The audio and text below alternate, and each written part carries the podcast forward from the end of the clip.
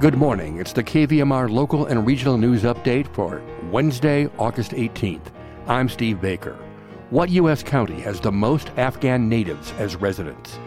The answer a little later in the update. First, it's regional weather and air quality forecasts. Nevada City, Grass Valley, Wednesday, air quality index 161, unhealthy. In weather, today, a red flag warning until 8 p.m. tonight. Haze and a high near 87. Tonight, haze and a low of 65. Tomorrow, 88 and sunny. Sacramento, the Wednesday air quality index forecast is 135, unhealthy for sensitive groups. Today, haze and a high of 93. Tonight, mostly clear and 61. Tomorrow, Sacramento will be 92 and sunny. Truckee Tahoe, the Wednesday AQI 121, unhealthy for sensitive groups. Today, in Truckee Tahoe, haze and a high of 71. Tonight, haze, then mostly clear, low 37. Thursday, 75 and sunny.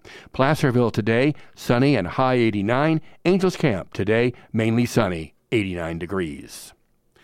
Nevada County Public Health reports 15 new confirmed COVID 19 cases yesterday. Out of 6,433 cases since the start of the pandemic, 544 are active, 24 people are hospitalized, 5 in intensive care, according to Ubinet. The Union newspaper of Grass Valley is reporting that Anthem Blue Cross and Dignity Health in California have reached a new contractual agreement, ending a dispute between the two healthcare giants that had suspended benefits for millions of Californians since mid July. The new agreements mean that patients at Sierra Nevada Memorial Hospital, as well as at other Dignity hospitals throughout California, will once again receive the in network Blue Cross coverage that they had previously enjoyed prior to the contract dispute, according to a Dignity spokesperson. In a press release, Dignity Health confirming that it has reached a multi year contract with Blue Cross that would allow Anthem insured patients to maintain in network access to Dignity Health Services, facilities, and providers. Blue Cross also confirming that an agreement had been reached, according to the union. Well, the Sacramento region has long been one of the largest destinations for special immigrant visa holders like Besmela Kurum. In fact, one out of every nine Afghan natives living in the United States resides in the Sacramento region.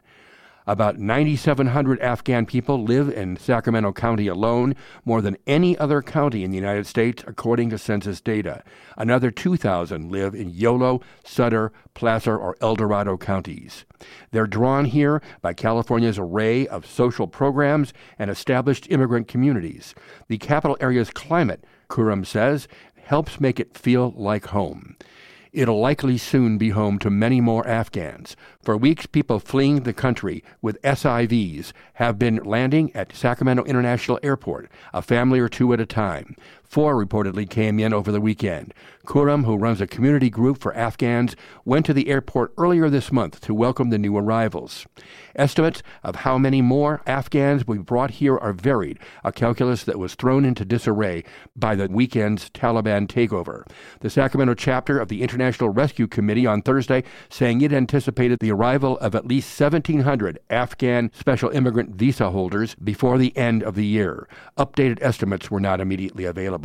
Uncertainty on the ground in Afghanistan has translated to unpredictability in Sacramento. Local settlement agencies typically have at least two weeks to coordinate housing and other logistics for the arrival of an SIV holder and their family. Sometimes that lead time can be two months, according to Jesse Tianchu, the CEO of Opening Doors. They've had as little as 48 hour notice in recent weeks, she says.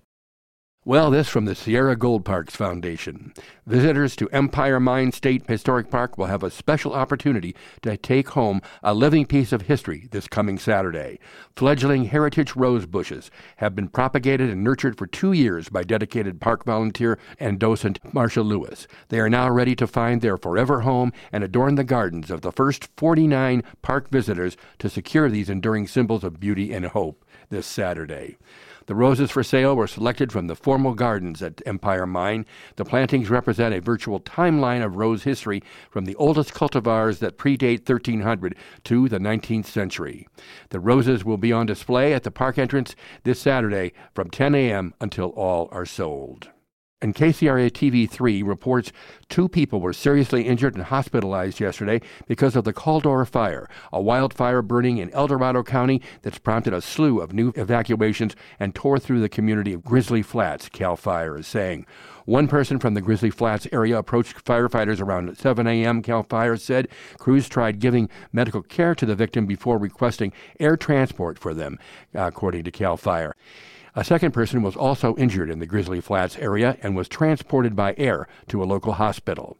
The Caldor fire ignited Saturday near Little Mountain between Omo Ranch and Grizzly Flats and has burned more than 30,000 acres, CAL FIRE says. There is no containment around the fire. CAL FIRE also says 86 structures were destroyed as of Tuesday. As the wildfire rages, Governor Gavin Newsom on Tuesday declaring a state of emergency in El Dorado County. Evacuations of people in the Pollock Pines area, plus the Sly Park area were made Tuesday, and other mandatory evacuations covered Grizzly Flats and Somerset. Meanwhile, the Dixie Fire in northeastern California has now topped 600,000 acres and is 31% contained. And today's birthdays include some guy named Robert Redford. He's 85. Actor comedian Martin Mull turns 78, comedian Elayne Boosler is 69, and comedian actor Andy Samberg, known locally as music artist Joanna Newsom's husband, turns 43 today. And now stay tuned for some more great music and fun on the Wednesday Morning Show with your host, Lynn Heinz.